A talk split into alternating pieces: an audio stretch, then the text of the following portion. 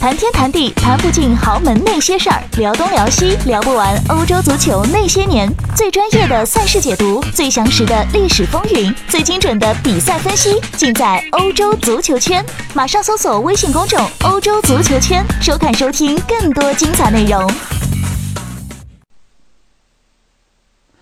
大家好，欢迎收听翻看西甲，我是武一帆啊。今天虽然没有。呃，西甲球队的比赛啊，两场欧冠啊，分别是巴黎对曼联，然后是波尔图对罗马。但是呢，两场比赛因为我都看了，其中波尔图对罗马是只看了后半个小时，也就是加时赛的比赛。但是有些感触，我觉得应该分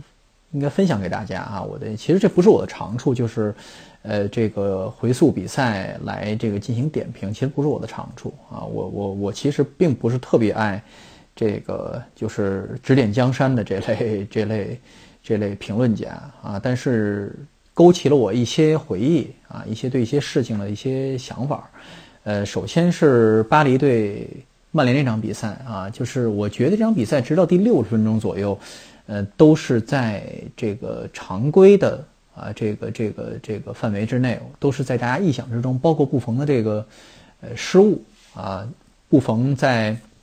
第二个球，他这个扑救上脱手，然后被对方补射进去了，让我想起2002年世界杯啊，卡恩，德国守门员卡恩，呃，在决赛也是类似的啊，当然这个情况不太一样，也是对方射门啊，他做了一个这个扑救的动作，但是脱手了啊，其实不是脱手，就就是没扑住，球弹出去了，然后就给了对方补射的机会，这就是老门将啊，就是。你说他这个技术运用不娴熟，那是绝对不可能的，是吧？您布冯四十岁了啊，这个顶级门将二十年了，是吧？呃，你说他老门将托大吧？啊，这个门将托大，呃，实际上这个倒是会随着经验啊，他不管他这个水平有多高，会随着经验会减少这个问题，啊，反而是这些水平半吊子的这种，呃，水平的这种门将容易托大。啊，但是布冯这个状况也是会百年不遇的，会出一次啊，就是扑救啊，没有用最安全的方式把球处理出去，而是扑救脱手了。但是这个直到这个状况下也是，呃，就是合理范围之内的。但是有什么情况是不能容忍的？就是在呃姆巴佩。踢丢一个，就是那段时间，就是大概是，呃，姆巴佩踢丢那个单刀前后十分钟吧，就之前大概十七八分钟的时候，巴黎的状况已经开始不对了。就是，呃，他其实，呃，图赫尔在这个问题上，就是赛后我想了想，其实没有做好预案。我这是我的一一一厢情愿的想法。我觉得巴黎并没有做一比二和一比三的这个预案，就是说，呃，一比二的时候该怎么办，该怎么踢。啊，全队想法其实并不一样。姆巴佩，当然，当然这个情况下，当然是你要再拿下一球，基本上这比赛就稳了啊，就是更稳定了，呃，不会挂着了啊。但是呢，呃，姆巴佩在这个非常关键的时刻啊，这个脚下打滑啊，这神仙挡不住的脚下一滑，是吧？呃，这个情况不反映他的个人水准，个人水准只能说什么呀？就是说他在大赛。就是在这个大战，呃，当前啊，这种还不像世界杯决赛，大家不要把这个东西跟世界杯决赛混为一谈。就是世界杯决赛，其实姆巴佩开始进球啊，或者那其实是一种什么情况？就是说我打到你的，打到你的，打到你的软肋了，就这个球我怎么踢怎么有了，而不是说在逆境下，在有压力的情况下，实际世界杯决赛反而没什么压力那种情况下，因为一锤子买卖，谁发挥更自然，谁更，呃，有这个。更有这个，更发挥出真实实力，谁更有这个，更有机会。但是欧冠这种淘汰赛不是，就是说，是尽量避免再犯错误，双方。所以这个姆巴佩就在这个状况下犯错误了啊！这个情况我觉得，退一万步讲，还不是不能忍。就是后来应该是迪玛利亚在这个后来又有一个就是过顶球传过去啊，球没有停住啊，空中勾球把球勾出去了。看到那儿的时候，我就觉得巴黎肯定是不行了啊！就是说，他虽然虽然是这个比分，当时还有十分钟的时间，就是保持到最后，他就能晋级，能保证他有绝对的优势。但是我觉得巴黎肯定不行，曼联肯定能进球，因为当时曼联大概在那个呃，在那个换两个换人之后，没有什么特别的起色嘛，在进攻上。但问题是什么呢？没有一个球员表现出慌张或者是慌乱或者是焦焦虑的状况，就大家都在按部就班的踢球。虽然说方法不是非常，呃，就是比如曼联的球拿到了就是进攻三区，怎么讲话，就是拿到了这个大概，呃，离球门就三十码处，基本上是不知该怎么处理，因为他前场缺少一个。呃，分球手，哪怕像安德尔这样的球员都没有，就安德尔、埃雷拉这样的球员都没有，就是能够拿住球以后，呃，观察局势把球分出去都没有，就他只能是碰运气，就是把球交给拉什福啊，加交给这些比较有纵深能力球员，再进行个人突击，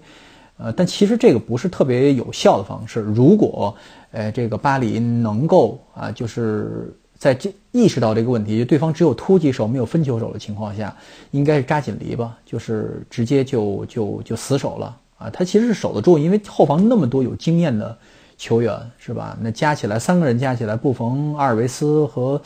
迪亚哥席尔瓦加起来就一百多岁了，是吧？而且你看这个，呃，这个谁，这个贝尔纳特，胡安贝尔纳特，其实是非常。有这个，别看他个儿小，非常有护球能力，非常有这个拿球能力的。所以，如果你死守的话，其实也是一个办方方法。但是在一比二之后，就这么长时间内，就首先巴黎没有动用第三个换人名额，就是没有进行任何节奏性的调整，所以就一直处于一个还照之前该怎么踢怎么踢的这么一个状况。然后就出事儿了啊！最后一分钟被判那个点球。我说一下我个人意见啊，就是说我之前一直在看，因为点球这个东西现在是争议最多的。因为即便说是有视频裁判加进来，明确事实，大家对规则的解读仍有极大的区别。就是死就是死读规则也好，是大家就是裁判个人理解也好，这东西分歧会非常非常大。就这个球。实际上是一个什么呀？球打手是吧？无意手球，而且手是下垂状态的。如果按照新规则，即将推出的新规则，就是呃，在某一个区域啊，就是这个球打手的话，就是不再是用有意无意来来界定点球与否。这是现在现行规则啊。大家可以不明白的，或者大家觉得这个我说的错了，应该去看一下可汗老师的这个解释。这就是国际足联现行的，就是足球规则，就是说无意手球是不判的。啊，现行，但是很快推出新规则，有一个区域啊，就是球在守在什么位置可以不判，算是无意啊。但是，呃，即便说是有有些位置，比如说手扬起来了，球打手也应该判点球，这是之后的新规则，但但但在现在还没有现行嘛？问题是，就这个，就是这个金贝贝这个跳起来转身手是一个自然下垂，有一个他如果手打他如果球打在他左手上边，比如说他左手确实有扬起的动作。我觉得吹点球都没没什么所谓，因为什么呢？就是，呃，很多人解释说这是扩大防守面积嘛，或者获益了呀，或者是怎么着了，哎，都可以解释的。问题是，他这个右手是一个下垂的状态啊，就是说他在那样一个起跳的过程中是不太好真正紧贴身体配背在手后，所以在这种一个情况下，这么一个呃局面下，就是最后一分钟了。啊，一般是走人情账的话，就是就是照顾到就是主队有利的情况下的话，应该是不判的。就是说，大概这种点球，大概十次有八次都不都不会判吧？我觉得，呃，判了的肯定是会有争议啊，但是这个不判的，我觉得，呃，争议会小一些。这是我个人想法，就是我我这个人是一个很保守的人嘛，所以我觉得这个球可以不判，但是判了就没办法了，就是没有没什么可说，因为裁判。按照规则的话，他认为判的话，那没问没问题这个事情啊，我没有我没有说他是误判。呃，那么看之后大概有五分钟了，又多补了五分钟的时间，这巴黎是怎么处理的？呃，图赫尔没有一比三的这个预案啊，这是肯定的啊，因为呃他非常慌张的啊，第一时间把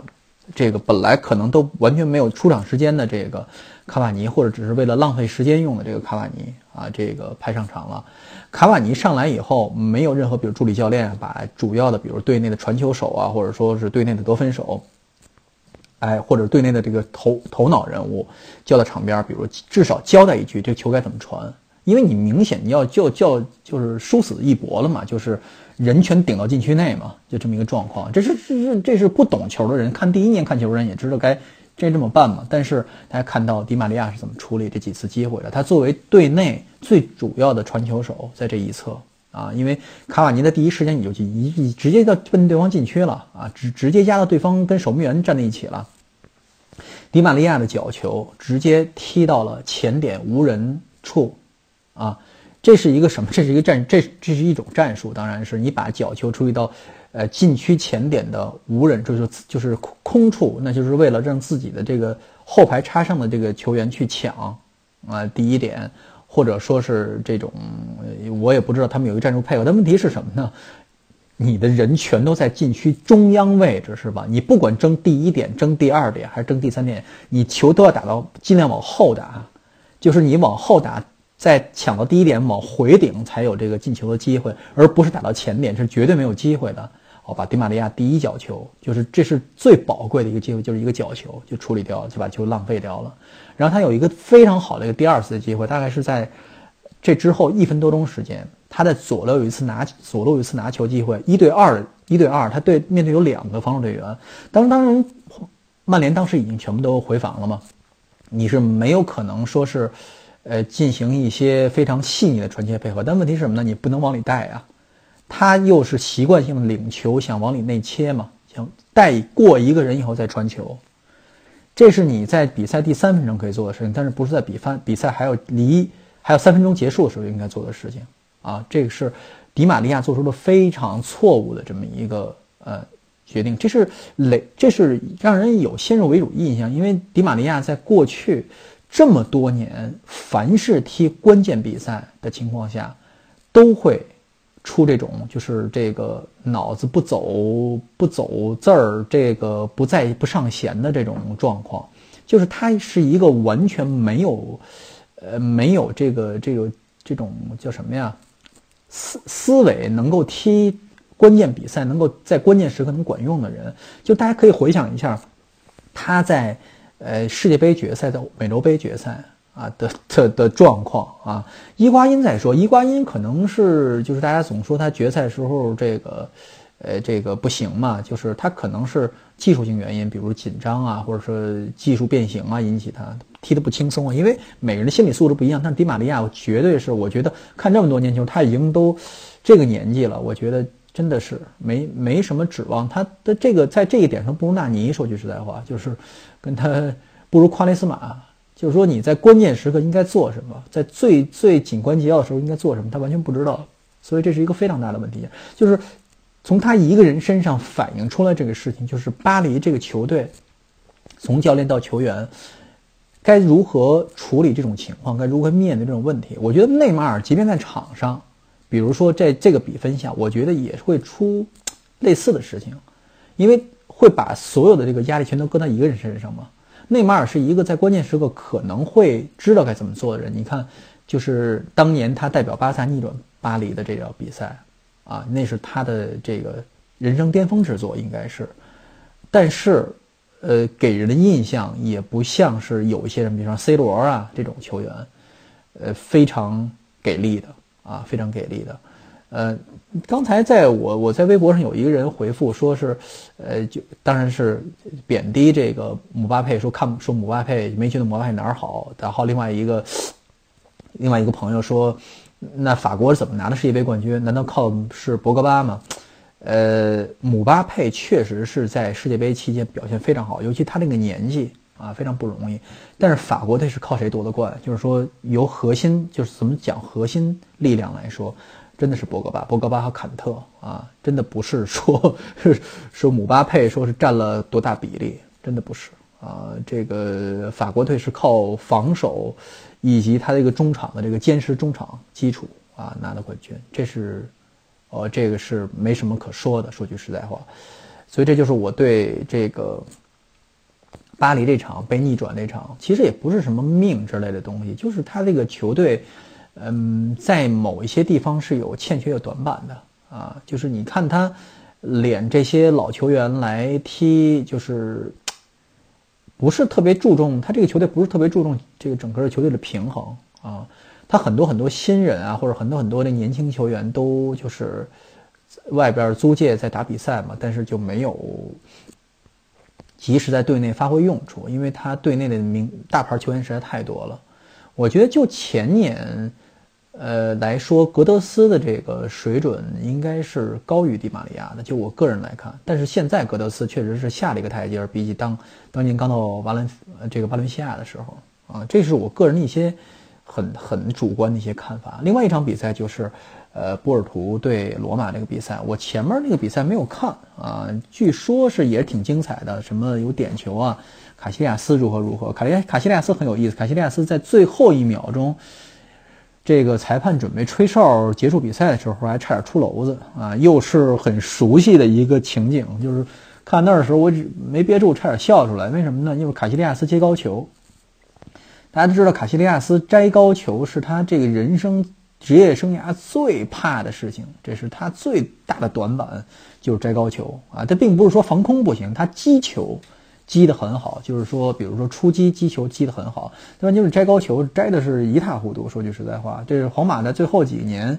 呃，有多少丢了很多很多定位球，就是因为卡西利亚斯这个防空能力实在太差了，就是特别依赖自己这个后卫的这个协防。他最后一刻差点把球摘丢，就是被对方一干扰，他就把他挤了一个跟头啊！他这个落点判断不好，而且他确实岁数大，弹跳能力也是有有问题。但是这场比赛，尤其在加时赛，非常突出的一个人是谁啊？佩佩啊，佩佩救了一个空门呃，他救那个空门，卡西利亚斯其实并没有错误，因为对方确实是在。卡西利亚斯出击天下第一啊，曾经是是吧？他这个扑脚下球，卡西利亚斯确实是直接出去了，但是对方我没看见是谁，罗马这个球员是哲科吗？还是谁？我我没有太看，没看太看清。他是在卡西利亚斯出扑到球的一刹那把球挑起来了，非常漂亮一个处理。这个球十有八九是要进的，但是佩佩及时杀到，非常非常勇猛的，呃，以极快的速度。杀回来把球解围出去了，就是你别看这是一个球速非常慢啊，往门里奔，就是你那一时刻非常坚定的说，我能把球处理，把球给解围出去，能够算好步数，就跟踢任意球一样，就是我能把那个步数算好，而且我能在那一刻在凌空啊，他是凌空把球解围出去的，其实是非常不容易的，非常显佩佩的这个水准。看到佩佩这张脸，我又有点儿觉得，哎呀，真是挺心酸的。呃，一是真的是显老，二是瘦了啊。他也是，呃，在土超嘛，呃，踢了加拉塔萨雷踢段时间，然后这赛季，呃，回到了这个波尔图啊。呃，给我一个突出的印象就是，如果皇马昨天有佩佩的后卫这样一个后卫，我不说他代替瓦兰吧，有点儿可能代替瓦代替瓦拉内可能是有点儿不合适，瓦拉内水平还是可以的。代替纳乔的话，如果他代替纳乔的话，可能。可能真的局势会不一样啊！佩佩这个球员确实是，尤其在皇马最后几年，确实不容易。所以我在微博上发那么一条，有一些呃没有太关注那段时间历史的一些这个球迷，可能你不太知道，就是穆里尼奥在离开皇马之前那几个月，确实是把人全得罪光了嘛。有一些呃一直非常忠心他的人都都不行，忍不了了，就是像佩佩啊。啊，但是这个事情是没有明面上爆发的。佩佩只是最后不选择跟他站一个队了啊。最后选择跟穆里尼奥站在一个队的是谁呢？啊，有格拉内罗，有这个格拉内罗当然是走就走了，不在了。有这个阿维洛亚啊，还有他助教卡兰卡啊，这是呃队内没有太多跟这个穆里尼奥穿一条裤子的人。到当时除了这个门德斯的这些这个。包括 C 罗都不是了，当时，所以这个佩佩，呃，当时佩佩有很长时间打不上主力，因为瓦瓦拉内就占了主力的位置，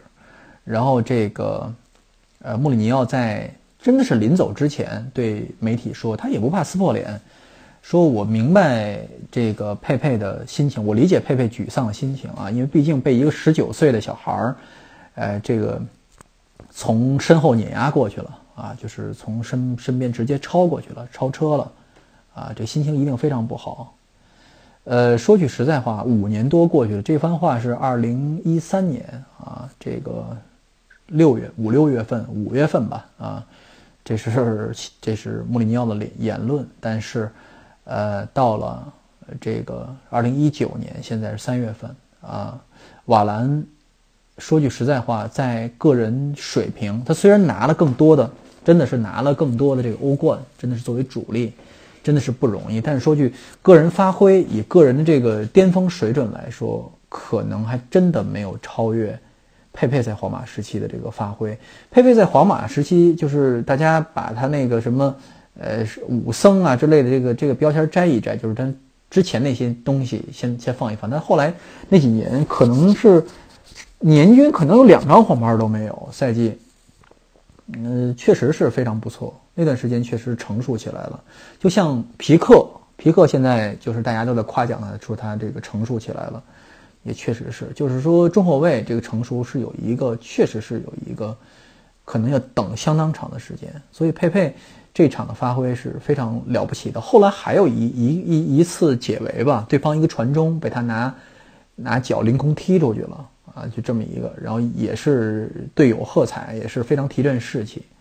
有一个朋友在这个微博问我，为什么瓦拉内不能像拉莫斯这样，能够提振士气，能够做出一些让大家这个兴奋起来，让大家就是更变得更勇猛一些？这个真的做不到啊，真做不到。退一万步讲，这个中后卫位这个位置是非常说是什么性格人踢什么踢什么样的球啊，他真的不是说像前锋啊。进球就完了，那不会太，不会太这个这个，呃，考虑不会太，呃，琢磨他的性格如何。但是中后卫跟中场是一样的，这个位置是非常非常需要聪明的，这个位置是非常考验智智慧的一个人的智慧的啊，蠢人是踢不了中后卫的，呃，所以就是在聪明人就就看性格嘛，就是说像瓦拉内这种。呃，从他第一天见见在皇马，二零一一年夏天，这个皇马在这个，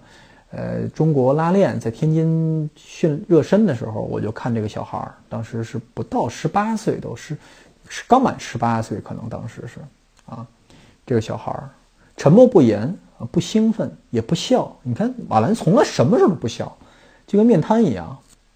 从来都不笑，然后也不兴奋，就这样的性格，就这么造就的。所以他他不可能有这种，你不能说他这样就没有这个领袖气质，就带动不了，就不能发挥自己的，就不是顶级中后卫，跟这个没关系。有些中后卫天生就有这样的这个，有些球员天生就有这样的这么一个气质啊，有些人是没有的，就是是说你很难用言语行动鼓励队友啊。比如像梅西，怎么这么说？梅西可能是说你们都不行，你看我的啊，我一个人进仨球，队友哇，是吧？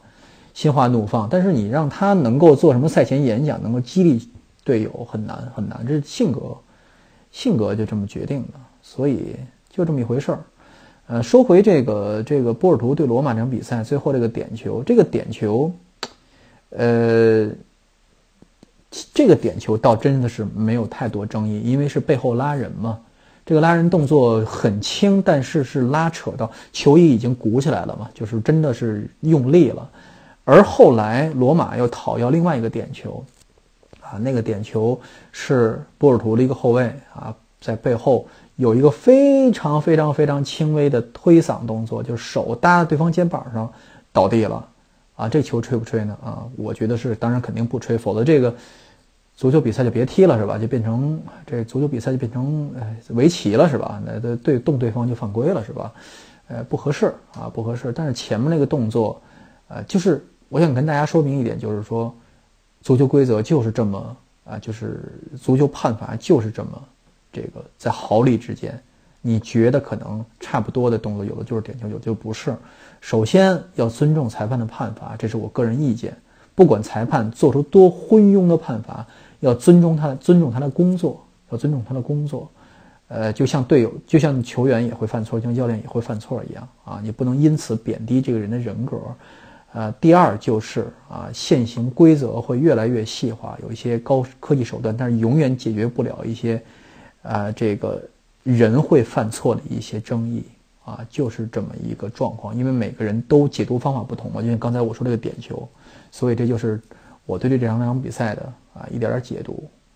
好，本期翻看西甲就到这里，谢谢大家，下期再见。